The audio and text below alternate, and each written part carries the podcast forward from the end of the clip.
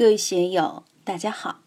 今天我们继续学习《禅说庄子》德充福、德行充沛的人生境界第一讲“不言之教化成天下”最后一部分。大家可以通过查看本段声音简介了解学习内容。让我们一起来听听冯学成老师的解读。下面。孔夫子继续给常记打比喻：受命于地，为松柏独也正，在冬夏青青；受命于天，为尧舜独也正，在万物之首。性能正生，以正众生。夫保始之争，不惧之始；勇士一人，雄入九军。将求名而能自夭者，而又若是，而况观天地，俯万物，直欲六骸，向耳目，以志之所知，而心未尝死者乎？彼且择日而登霞，人则从事也。彼且何肯以物为事乎？我讲《论语》的时候，专门讲过。岁寒，然后知松柏之后凋也。孔夫子对松柏的赞叹，庄子在这里也就现现成成的捡过来了。受命于地，为松柏独也正，在冬夏青青。我们现在走到山里去，到寺院里去，就会发现，真正经得起时间考验的是松柏。几百年、上千年都在那里立着，其他乔木、灌木换了几茬、几波了，松柏都还在。松柏具有很强的生命力和耐力，你让它长在高于之地，它能长得好；长在贫寒之地，它照样长得好；在热带、寒带都能长得好，高原地带也能长。所以，松柏的生命力很强。是因为它受命于地，它的根深入地下，又有耐寒的本领，所以才能冬夏青青。下一句，庄子马上从自然性的描写转到社会性上来了：受命于天，为顺独也正，性能正生，以正众生。按中国的传统思想，古代的帝王都是受命于天的，但是。受命于天的未必能得其正。中国历朝历代几百个皇帝中，好皇帝没几个，得其正的就更没几个。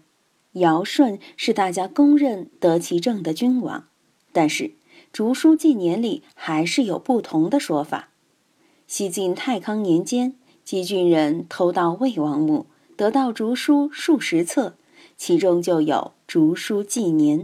记录了从轩辕皇帝到魏国时期的历史。他在记尧舜时说，舜执政后就把尧软禁起来。这对儒家学说来说是一个很有杀伤力的记载。里面还记了一些与司马迁《史记》不太一样的东西，可能庄子也没有看见过这些记载。不管史实怎样。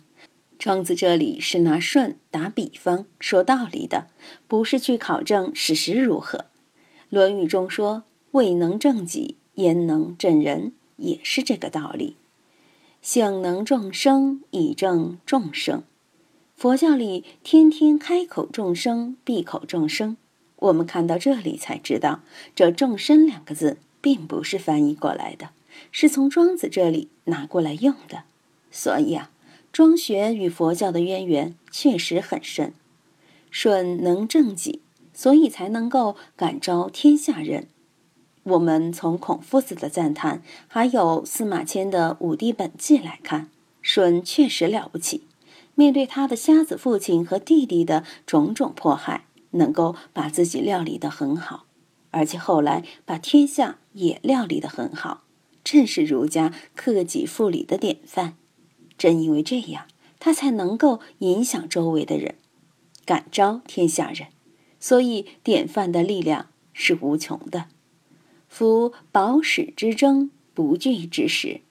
保始之争就是要保住太史、太元之气机，保护元气不受伤害，能够保住这个始之争，保住善因，不惧之时，何患无善果？我的老师常说，一个人要善始、善终、善其后，这可是大功夫。历史上做到这三条的人并不多，所以宋明理学就讲只问耕耘不问收获，因为因果关系的链条是老天爷掌握的，平常人哪有这个能耐？庄子虽在这里说“夫保始之争，不惧之时”，佛教也讲如是因如是果，但只能因上着力，不敢在果上去妄想。把因果的关系还归于天，还归于道。下面又举例子了：勇士一人，雄入九军。在中国古代，天子六军，诸侯三军，故合称九军，也就是中央军和地方军的统称。勇士一人，雄入九军，就是以一人而敌天下。中国古代从来就讲究做人要有英雄之气，要有以一人敌天下的气概。在历史上，孔夫子是以一人敌天下，庄子是以一人敌天下，孟夫子也是以一人敌天下。这些都是素王，能够以素王的境界来面对天地人间，当然就是做人的最高境界了。然而，在其他情况下，有没有以一人敌天下的例子呢？历史上有些刺客，如荆轲，他敢去刺秦王，也是以一人敌天下；还有一些志士仁人，在民族危难的时候挺身而出，也是以一人敌天下。敌不敌得住是另外一回事，但仁人志士就得有这样的气概，就应有这么雄健的精神。我们在座的有没有这种精神气概？有没有这种以一人敌天下、勇士一人雄入九军的气概？在历史小说里，关公、张飞、赵子龙、尉迟恭、岳飞这一类英雄有这样的气概。我常讲，人得有英雄气，有英雄气多好，至少不会得抑郁症。将求名而能自夭者。而又若是，而况观天地，俯万物，直欲六骸、向耳目，一志之所知，而心未尝死者乎？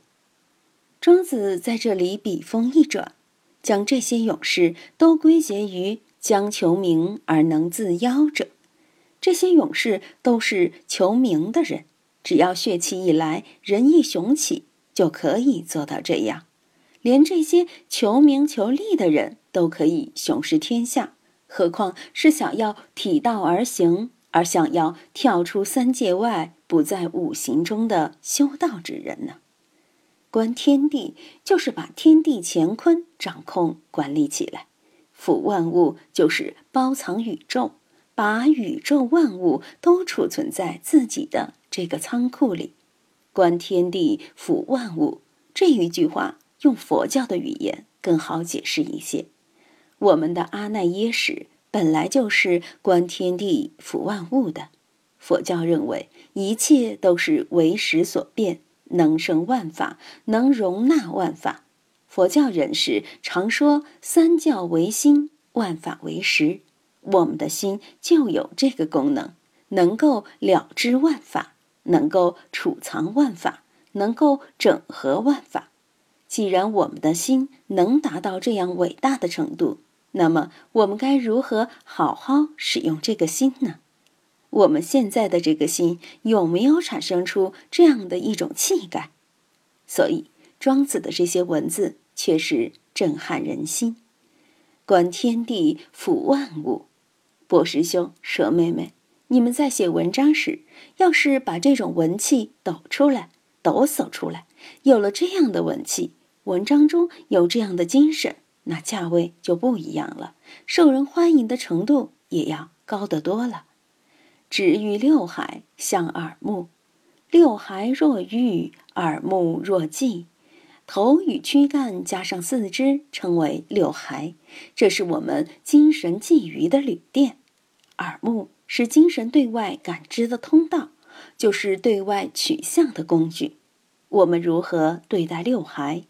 六骸是物质形态的东西，因为六骸、耳目都是有形的物体，形属于神之际。前面观天地、抚万物属于神，是精神。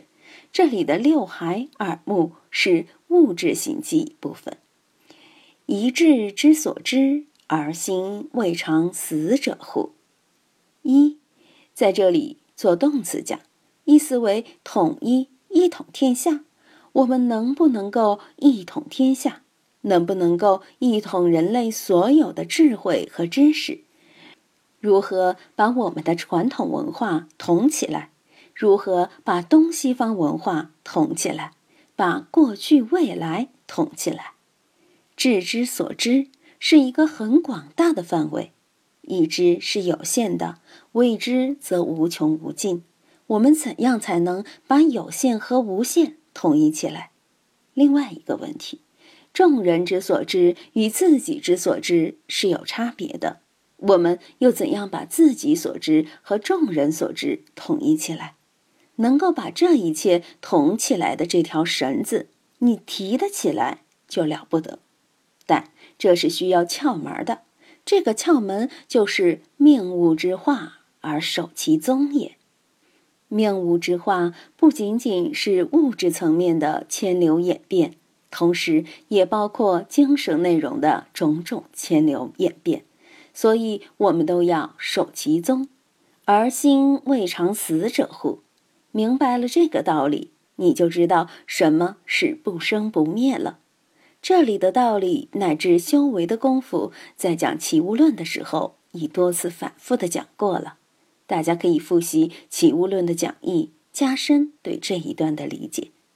我们有了这个本钱，就可以彼且择日而登霞，人则从事也。彼且何肯以物为事乎？这里的描述就是指王台先生达到了如此高的境界。它可以择日而登霞，登霞就是登仙，用道教的行话来说，就是羽化。苏东坡在《前赤壁赋》中说：“飘飘乎如遗世独立，羽化而登仙。”苏东坡是很仰慕这种境界的。一般老百姓、粉丝们看到王台有这种本事，当然就都把他围住了。不要说是神仙，现在有些善知识身边也有众多的粉丝，特别是有道德、有格调的出家师傅，有些是追随了几十年的，有道的人就是这个味道。众生确实难舍，彼且何肯以物为事乎？王台达到这样的境界，又怎么还会料理世间的事情？少了一条腿，根本。不放在心上，一切宇宙万物都不放在心上了。今天就读到这里，欢迎大家在评论中分享所思所得。我是万万，我在成都龙江书院为您读书。